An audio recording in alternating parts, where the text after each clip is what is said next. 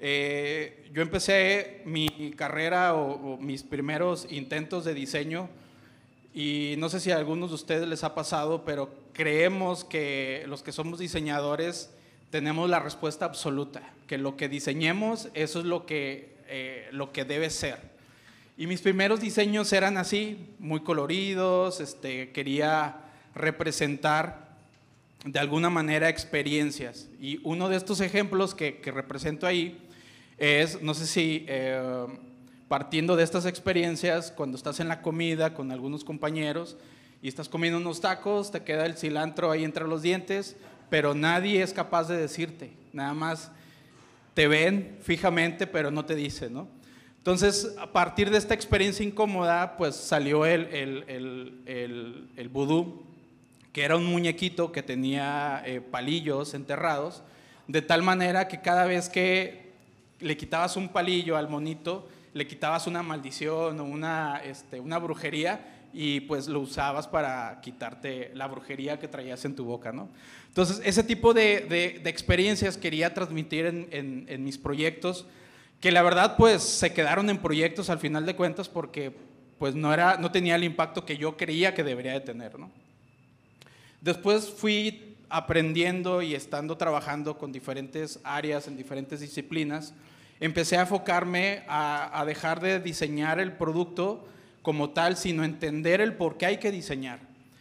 Empecé eh, con, eh, tuve algún, en algún momento tuve mi, negocio propio, eh, junto con otros socios, fuimos trabajando, nos fuimos metiendo a la industria del retail o del, del diseño de exhibidores y de, de, de, de em, stands para las expos. Y fuimos aprendiendo, en mi caso fui aprendiendo mucho de, equivocarme. Creo que ese fue mi primer trabajo y aprendí mucho de mis propios errores. Aprendí mucho, muchísimo de los carpinteros, de los soldadores, porque a pesar de que yo venía de, estudiar una carrera, prácticamente ellos me enseñaron a cómo deberían ser las cosas. Fui aprendiendo poco a poco, metiendo a otras, metiéndome a otras industrias que tenía que ver con, eh, ahí mismo en el retail, pero con tiendas de conveniencia, eh, productos para cervecería, este, chocolaterías, y fui poco a poco eh, adquiriendo de alguna manera una multidisciplina además del diseño. Poco a poco fui dándome cuenta que el diseñador como tal pues diseña para las demás personas, no diseña para uno mismo. Cuando yo tenga mi propio restaurante, pues podré diseñar lo que a mí me interesa. Pero eh, en estos años fui aprendiendo de alguna manera que entender, investigar, analizar, y varios, cuando les cuento a algunos compañeros las anécdotas que, que, tenía que hacer para poder diseñar, estaba muy interesante porque, por ejemplo, para poder diseñar un enfriador, que era para cerveza, pues tenía que ir realmente, además de probar la cerveza, tenía que ir al lugar donde se debería de vender. Tuve que ser mesero, tuve que eh, entrevistar a los clientes en el momento para poder entender cómo les gusta la cerveza y así visualizar insights que me puedan llegar a, poder determinar un requerimiento de diseño. Entonces, dura, eh, prácticamente era 90% analizar, entender y el 10% era diseñar. Y era más fácil entendiéndolo de esa manera. Y algunos de estos proyectos que les, que les comparto, pues fue a lo largo de estos 15 eh, años aproximadamente entre proyectos y proyectos. Y de ahí parto a que la conclusión, cuando Sam me, me, invitó a, a, dar esta charla, llegué y me cayó el 20 en que mucho de lo que hago, no solamente lo hago eh, en la industria del diseño, sino también lo empecé a adaptar en otras áreas que en este caso eh, es parte de lo que quisiera comentarles y compartirles. La primera, ¿se acuerdan el, el, Jordi, que era mi primer perfil, que era cuando empecé con, con 8 años? Prácticamente desde los 8 años hasta mis hoy, ahorita 38 años, prácticamente tengo 30 años de ser scout o de estar involucrado en este movimiento. Ahí aprendí desde muy pequeño, y esto no lo sabía hasta que fui grande, pero desde pequeño tuve experiencias de salir de campamento, trabajar en equipo, Y pasa algo muy extraño eh, eh, eh, cuando eres niño, ¿no? Te diviertes, pero no sabes que estás aprendiendo algo. Un ejemplo que, que, es parte de lo que me gusta mucho compartir de cuando era niño, es que cuando vas de campamento o cuando vas a una excursión, imagínense de 10 años, que dependes de tus papás, pero imagínense cinco niños de 10 años planeando su campamento.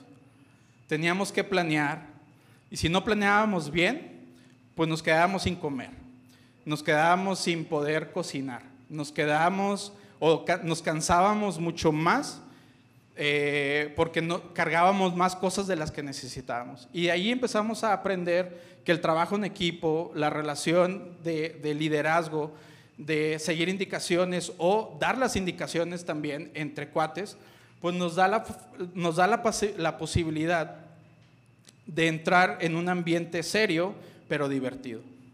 Después, eh, ah, bueno, y en esta parte ya de adulto, como, como ya voluntario, este, parte de lo, que, de lo que me motivaba a ser voluntario en este movimiento fue poder compartir lo que yo había aprendido cuando yo era pequeño.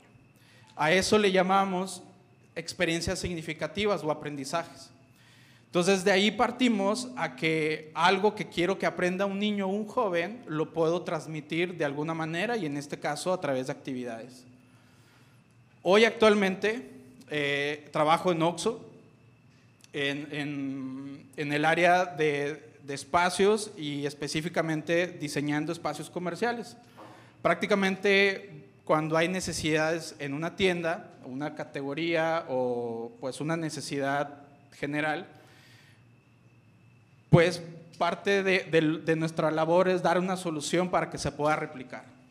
Y aquí en este trabajo he aprendido que lo que quisiéramos replicar, tenemos que tener mucho cuidado, mucha cautela al momento de tomar decisiones. Hoy en día tenemos 20 mil tiendas, más o menos en México. Entonces, hacer un diseño para 20 mil tiendas y que esté erróneo, pues son 20 mil errores.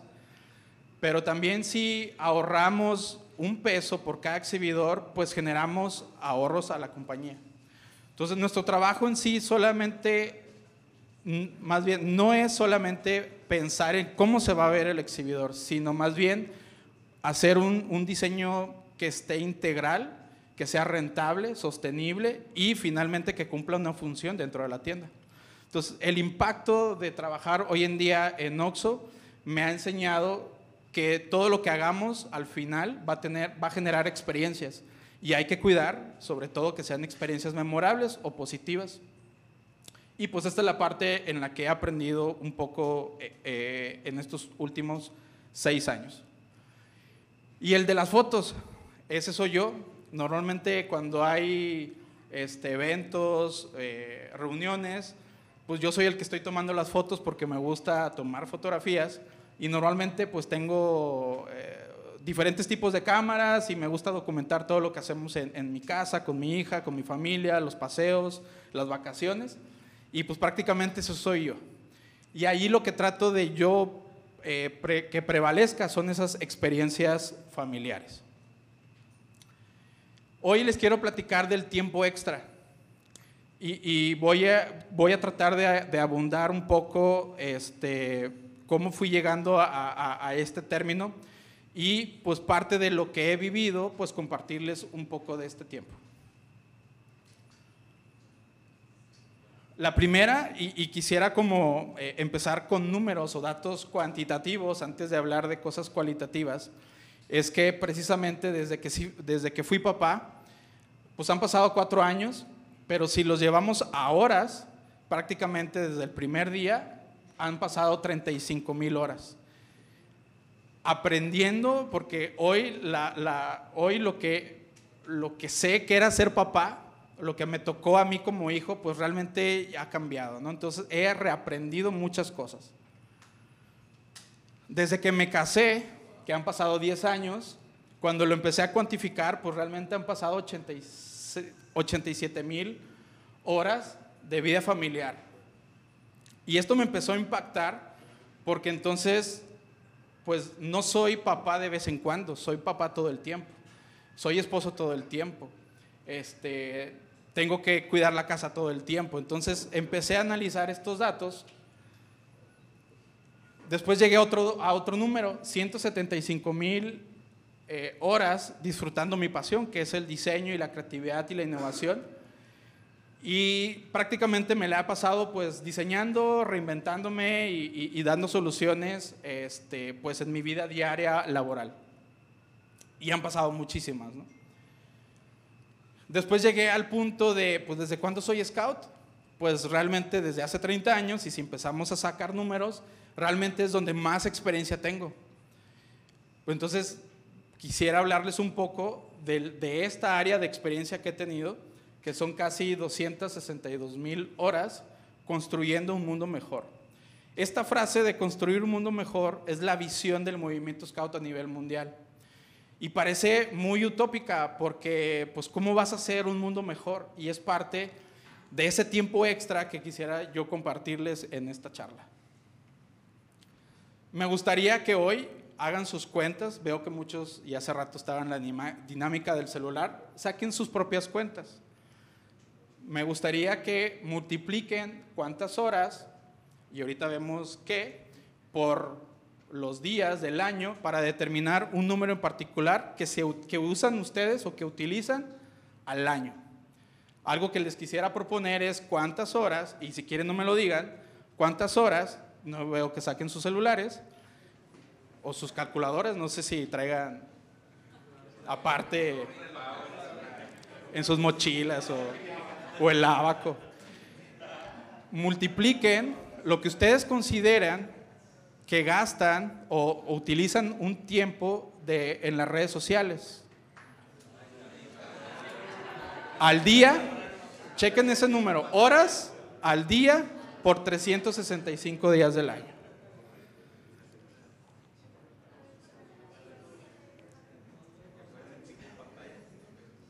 Ahí les va. ¿Quién sacó al año, ¿quién sacó 500 horas? Levante la mano. ¿Quién sacó 800 horas? ¿Quién sacó 1000 horas? ¿Dos mil horas? Me voy a ir cada mil ahora. Dos mil. ¿Cuatro mil horas? ¿Cinco mil horas? Creo que ya me están vacilando aquí. Bueno, ¿alguien voluntariamente que quiera decir sus horas? 700. 1095. 1400. 1400. ¿Por acá? 1065. Más o menos entre 700 y 1600 horas. ¿Les late? Ok.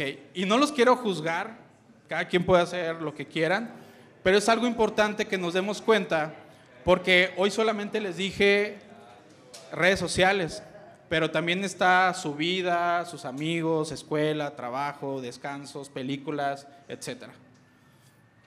Ya que hicieron sus cuentas, también me gustaría que piensen en qué son buenos y me gustaría que participaran levantando la mano y dijeran, yo soy bueno en fotos. Deporte extremo, ¿como cuál? Me gusta hacer carreras de trail de 80 kilómetros una vez al año y las carreras de 50 kilómetros pensados dos veces al año. Excelente. Entreno los cerros y pues todos los fines de semana hay que madrugar. Muy bien tú. ¿Alguien más? Gracias por compartir. Por acá. Matemáticas. Eres bueno en las matemáticas o los números. Excelente. ¿Alguien más? Ahora resulta que no son buenos. A ver. Analizar, observar, deducir a través de la de investigar, ¿no? Gracias por compartir. Cuando ustedes se dan cuenta que son buenos en algo, normalmente decimos, ah, pues a eso me voy a dedicar. Pero no necesariamente. A veces nos gusta la fotografía, pero no somos fotógrafos. A veces nos gustan las matemáticas, pero no somos eh, no trabajamos en una empresa de, contabilidad o cuestiones de ese tipo. También cuando empecé a hacer esta reflexión, me di cuenta que estamos muy acostumbrados, eh, eh, en hablando de deportes, que tenemos 45 minutos hablando de fútbol para terminar y meter gol. Hay descanso y luego hay otros 45 minutos, meter gol o defender. Y después normalmente hay tiempos extras. Y siempre le damos esa chance. Si no es ahorita, en el segundo tiempo. Y si no es ahorita, en el tiempo extra. Pero ¿qué creen? Todos los que estamos aquí no tenemos, ningún privilegio. Todos tenemos 24 horas al día. No hay nadie que tenga más horas ni menos. Todos tenemos 7 horas a la perdón, 7 días a la semana y todos tenemos 365 días al año. Nadie tiene tiempo extra. Nadie. Realmente a lo que te dediques, todo lo, lo estás usando para bien o para mal. Entonces, extra a lo que nos referimos no es a lo que me sobra, porque ya nos dimos cuenta que no nos sobra. A lo que nos, a lo que nos referimos es qué hago en mi tiempo ordinario, es decir, dentro de mis 24 horas. Y se me hizo interesante que cuando juntamos extraordinario con ordinario, sale extraordinario. Entonces, la pregunta que quisiera que contestemos es, ¿qué vamos a hacer extraordinario para poder construir un mundo mejor? O para poder ser mejor en mi casa, con mis amigos, con mi pareja, en, mi trabajo, en la escuela. De ahí parte, y, esto del movimiento Scout, les, les comentaba que el movimiento Scout a nivel mundial su visión es construir un mundo mejor, en, palabras cortas. ¿Y qué hacemos para construir un mundo mejor? Les voy a platicar por qué soy voluntario en este movimiento. Al principio les había dicho que yo quería ser voluntario porque yo quería que los demás vivieran las diversiones eh, o los juegos que yo aprendí de niño. Pero después me di cuenta que ser voluntario no era eso. Al principio hay un chiste local que te dicen dos horas a la semana, los sábados, y al final vives este, cuidando los hijos de otra persona este, sin que te agradezcan, pero al final tú estás haciendo tu chamba. Ayudarle a ese niño a formarse, desarrollarse, eh, eh, tener un poco de carácter y una serie de cosas, ¿no? Entonces, cuando te conviertes en voluntario, pues haces una promesa y en esa promesa, pues pones parte de lo que eres. Entonces no dejas de ser la persona, sino al contrario, adquieres más responsabilidades. El movimiento Scout está diseñado eh, en diferentes eh, áreas y le llamamos programa, un programa educativo, como en una escuela, una universidad, que hay un programa y hay un perfil de egreso. ¿Qué quiere decir? Que cada vez que un joven o un niño entra, pues esperamos que salga con ciertas características o competencias. ¿Y cómo desarrollamos esas competencias? A través de actividades, de dinámicas, de juegos, y eso conlleva un desarrollo. Les voy a poner un ejemplo. Si hoy yo quisiera que un grupo de niños aprendiera de alguna manera a organizarse y les decimos que van a salir de campamento y allá no hay donde guardar el hielo, tienen que conservar la comida por 36 horas porque es cuando van a utilizar la comida. Y ellos empiezan a usar su creatividad porque ya les estamos poniendo ciertos límites para desarrollar y encontrar una solución. Les empezamos a desarrollar la habilidad de planear y de equivocarse. Créanme que yo muchas veces cometí el error de llevarme el sartén de mi mamá y ya no regresarlo y ese es otro tipo de aprendizajes, ¿no? En fin, mucho de esto ya está planeado, pero necesitamos de personas que ayuden a detectar las necesidades de los jóvenes de hoy y de su localidad. Y de ahí parte de lo que aprendí como diseñadora industrial sale diseñar aprendizajes significativos. ¿Qué significa esto? Diseñar juegos, diseñar dinámicas de tal manera que el joven o el niño aprenda una competencia o una habilidad a través del juego. esto me apasionó tanto que de repente administrativamente ya tenía cargos eh, administrativos o, la función que tenía era vicepresidente de métodos educativos de la provincia de Nuevo León y ya no sabía en qué me había metido. Pero era tanta esta vocación o esta pasión de, de querer entender cómo el niño, y se acuerdan de mis primeros diseños, de yo quería que cada cosa tuviera una experiencia, pues empecé a entender que yo podía compartir parte de lo que aprendí en la escuela, en mi vida de joven en los Scouts, y, empecé a diseñar estos aprendizajes significativos. A través del juego, pues desarrollamos estas habilidades. Un niño, cuando está cantando en una fogata, pues a lo mejor está haciendo el ridículo o está aprendiendo a equivocarse en frente de las demás personas. Muchas veces tenemos miedo a hablar en público, a equivocarnos, pero cuando estás en un ambiente y te equivocas, el compañero se ríe y tú te ríes y no pasa nada. Le estamos enseñando al niño desde muy temprana edad a entender que equivocarse, arriesgarse a pasar al frente, a que todos los vean desde muy pequeño, a, valerse a sí mismo y a formar el carácter. Cuando hacen una excursión, pues de alguna manera tienen que aprender a que todo lo que van a cargar en su mochila, ese es su, o su pesadilla, o lo van a disfrutar cuando terminen el evento, porque tienen que aprender a que no van a cargar de más, van a aprender a que si tienen frío o tienen calor, pues tienen que cargar lo suficiente. De ahí empiezan a conocerse a sí mismos. Yo no puedo hacer esto, yo sí puedo hacer esto. Los roles en el trabajo. Desde muy pequeños aprendemos a tener ciertas características muy comunes en el liderazgo cuando normalmente esto sucede cuando empezamos a trabajar.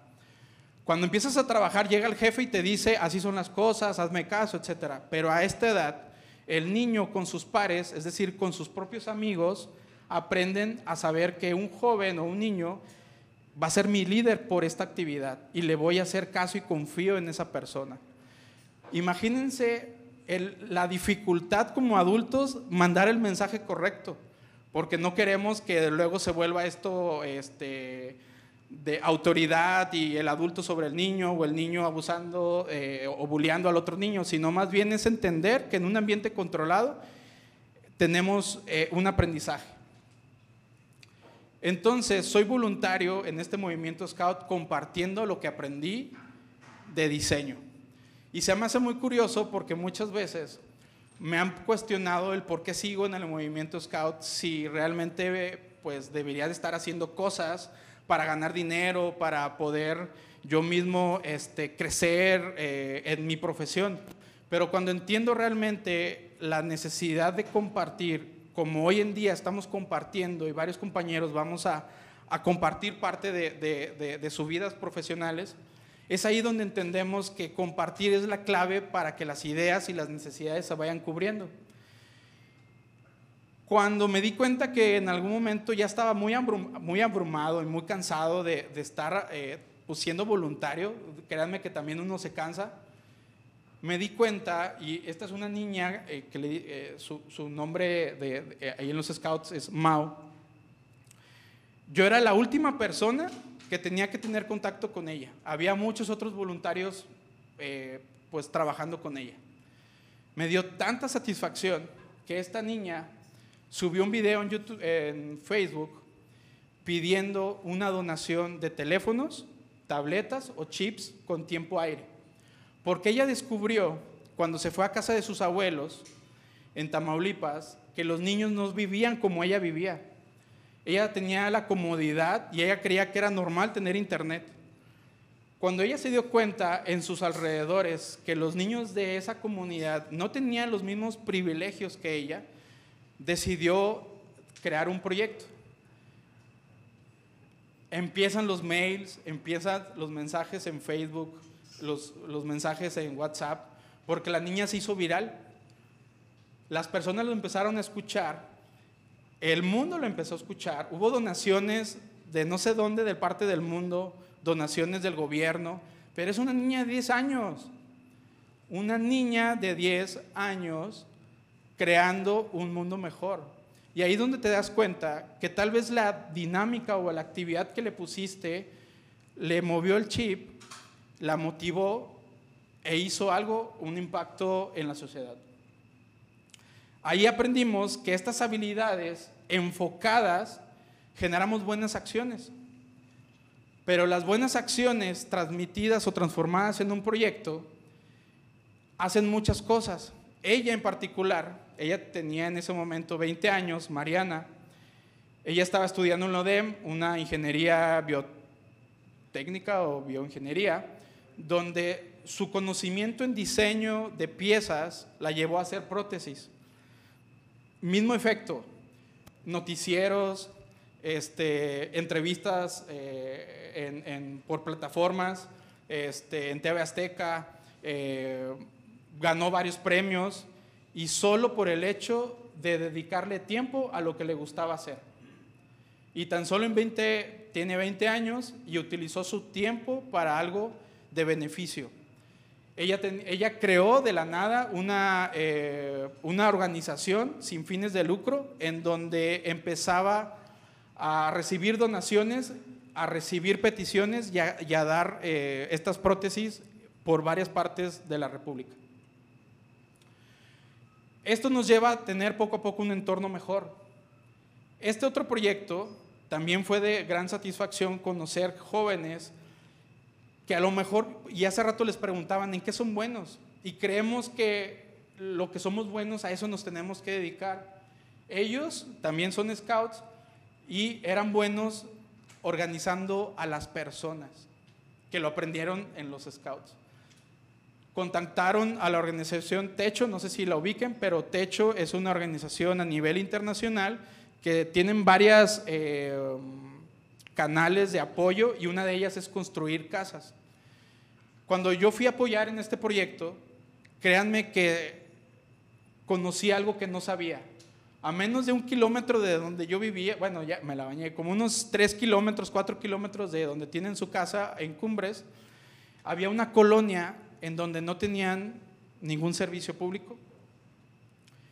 Vivían enfrente de un basurero, olía no muy agradable y así estaban los niños de la colonia viviendo, descalzos, jugando entre, las basura, entre la basura.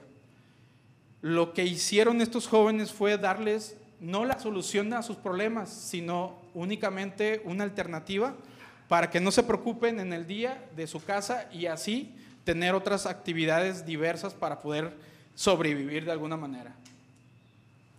Y ahí es donde viene la palabra extra. Extra no es lo que me sobra, es cuál es tu talento que pudieras tú compartir.